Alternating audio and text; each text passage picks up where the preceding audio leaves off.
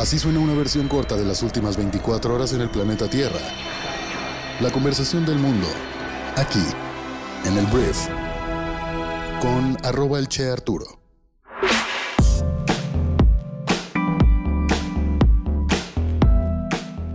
Hola, muy buenos días. Bienvenidos a esto que es el brief para este miércoles 8 de diciembre. Faltan 17 días para la Navidad y el recalentado de la Navidad. Yo soy Arturo Salazar, soy tu anfitrión y aquí vas a poder escuchar un resumen con los temas de conversación que debes conocer el día de hoy para ser una persona informada. Entonces, gracias por estar aquí. Comenzamos con esto que es el brief. De lo primero que vamos a hablar es de la campaña de refuerzo de vacunación contra el COVID-19 que arrancó el día de ayer. Y en el banderazo le tocó precisamente a Andrés Manuel López Obrador, presidente de México, y también a parte de su gabinete que fueron vacunados este martes en Jalisco con la vacuna de AstraZeneca. Eh, van a empezar en México con las vacunas a adultos mayores y además de Andrés Manuel López Obrador, también Rosa Isela Rodríguez, secretaria de Seguridad Pública, fue vacunada.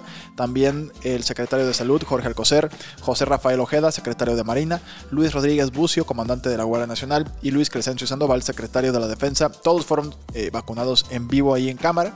Entonces, ese es el tema del presidente, pero hablando un poquito más de la campaña, te quiero decir que este martes el subsecretario de Salud, Hugo López Gatel, ha dado a conocer las entidades que comenzarán con la inmunización de refuerzo para el COVID y son seis estados, la capital de México y cinco estados, que es Ciudad de México, Jalisco, Chiapas, Oaxaca, Sinaloa y Yucatán.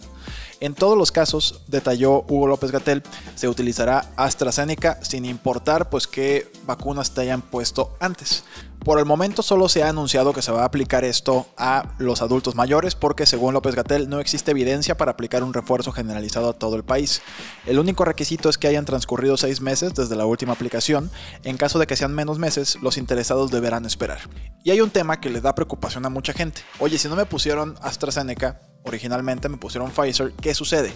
Lo que dijo el presidente Andrés Manuel López Obrador, que esto sí es una recomendación de la Organización Mundial de la Salud, o sea, no se lo sacó de la manga Andrés Manuel, es que se puede aplicar la dosis adicional con el mismo tipo de muestra u otro tipo según disponibilidad. Esto lo dijo la OMS. También lo dijo Andrés Manuel López Obrador, pero la OMS dice que se puede hacer sin mayores consecuencias para nuestra salud.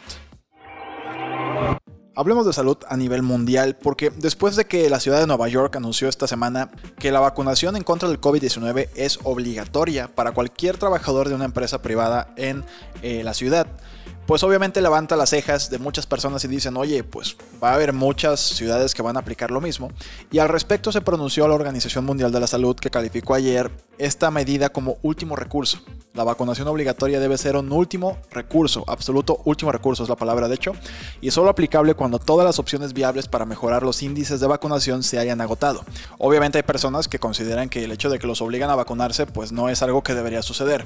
Entonces este representante de la OMS hizo una llamada a estabilizar la crisis pandémica, para lo que es necesario impulsar la vacunación, incluida la dosis de refuerzo y medidas como el uso del cubrebocas y la ventilación en interiores, o aumentar el número de pruebas y adoptar rigurosos protocolos para casos severos de COVID, pero dice que la vacunación obligatoria debe ir al final. Es lo que dice la OMS, pero pues cada lugar es pues soberano al final del día. Hablemos de una reunión que a mí me tenía bien tenso el día de ayer entre los presidentes de Estados Unidos y Rusia, Joe Biden y Vladimir Putin, que se comunicaron durante dos horas por videoconferencia. Ayer hablaron de un tema que es Ucrania y los temores que existen de que Rusia quiera invadir Ucrania. Entonces, lo que sucedió, de acuerdo con un comunicado breve de la Casa Blanca después de la cita, es que el presidente de Estados Unidos le advirtió a Vladimir Putin el imponer fuertes medidas económicas y de otro tipo si ataca a Ucrania, y le pidió pues rebajar las tensiones y regresar a la diplomacia. Durante el encuentro, Biden expresó las profundas preocupaciones de Estados Unidos y sus aliados europeos sobre la escalada militar de Rusia en los alrededores de Ucrania. Y Vladimir Putin pues le contestó que es la OTAN y no Rusia la responsable de la actual tensión militar en torno a Ucrania y pidió garantías de que la alianza no se expandirá hacia el este, refiriéndose a la OTAN, que la OTAN es la organización del Tratado del Atlántico Norte, que también se la llama Alianza Atlántica, que es una alianza militar intergubernamental que se rige por el Tratado del Atlántico Norte. Entonces, básicamente es una alianza militar. Entonces, lo que quiere Rusia es que pues, Ucrania no se una a la OTAN y con esto pues debilitar su posición al tener un posible enemigo o un aliado de Estados Unidos frontera con frontera. Entonces, esperemos que esto baste para que ya no se peleen estas dos potencias. La verdad es que hubo un momento en el que Joe Biden dijo que no iban a permitir una escalada militar. ¿Qué quiere decir esto? Que Estados Unidos iba a intervenir a favor de Ucrania si Rusia intentaba atacar Ucrania. Entonces, por eso ayer estaba yo un poco tenso al respecto. Pero al parecer, todos volverán a la diplomacia. Eso espero. El siguiente tema tiene que ver con Chile, porque el Parlamento chileno aprobó este martes el matrimonio igualitario, una de las demandas históricas de los colectivos de la lucha por la diversidad sexual, que han dado pues una larga batalla legislativa para llegar hasta este día histórico, cuatro años de espera. El proyecto que queda ya listo para convertirse en ley otorga a las parejas del mismo sexo los mismos deberes y derechos que tienen los matrimonios heterosexuales de acuerdo a la legislación chilena. Entonces, pues felicidades Chile, hoy son un poco más igualitarios que el día de ayer.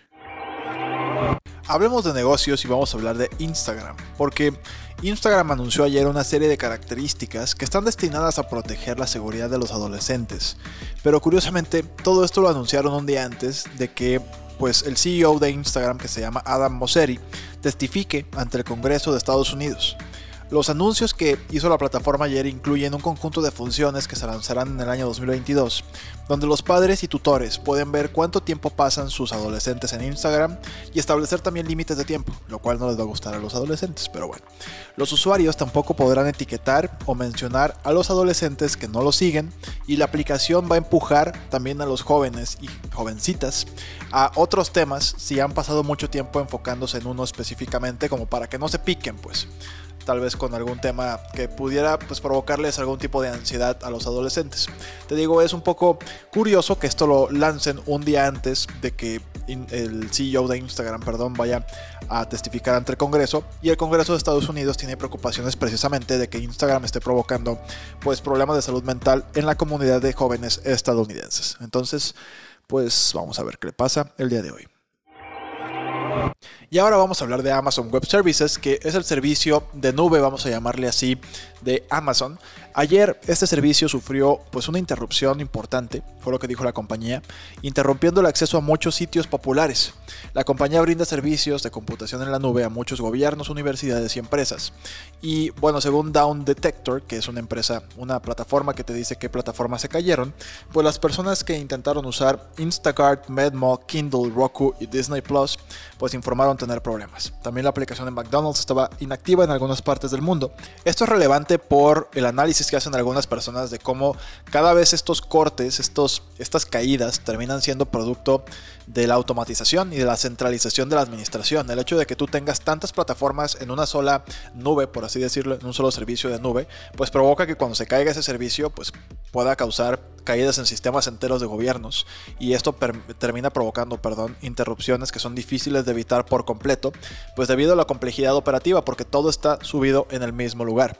Entonces es solamente pues la observación que están haciendo algunas personas de cómo pues la gente que tiene todos los huevos en una sola canasta, pues ayer sufrió. Ayer sufrió porque se les cayó la plataforma por tenerla en Amazon Web Services. Voy a hablar de algo que me voló la cabeza, que es que investigadores de la Universidad de Pensilvania están desarrollando un chicle que según dicen podría aislar los virus del COVID-19 y prevenir la propagación de la infección por coronavirus.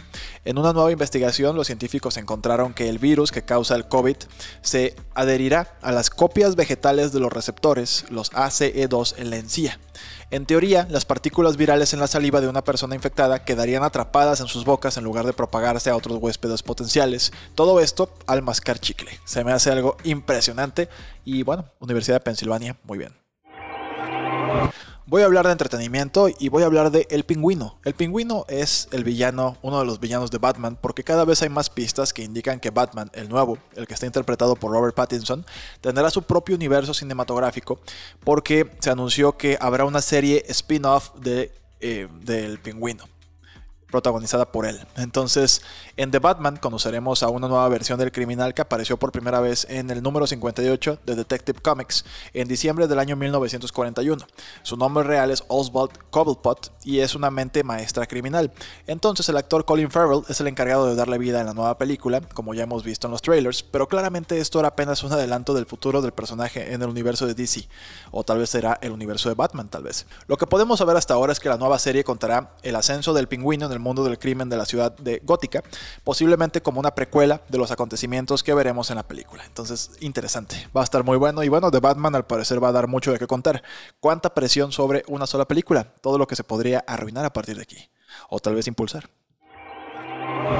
Muy bien, antes de irnos quiero hacerte mis dos recomendaciones del día en Briefy nuestra plataforma educativa diseñada para mejorar rápidamente las habilidades de negocio de profesionales de alto desempeño. Entonces, mi primera recomendación es un artículo que subimos el día de ayer que se llama Cómo convencerte a ti mismo de hacer cosas diferentes.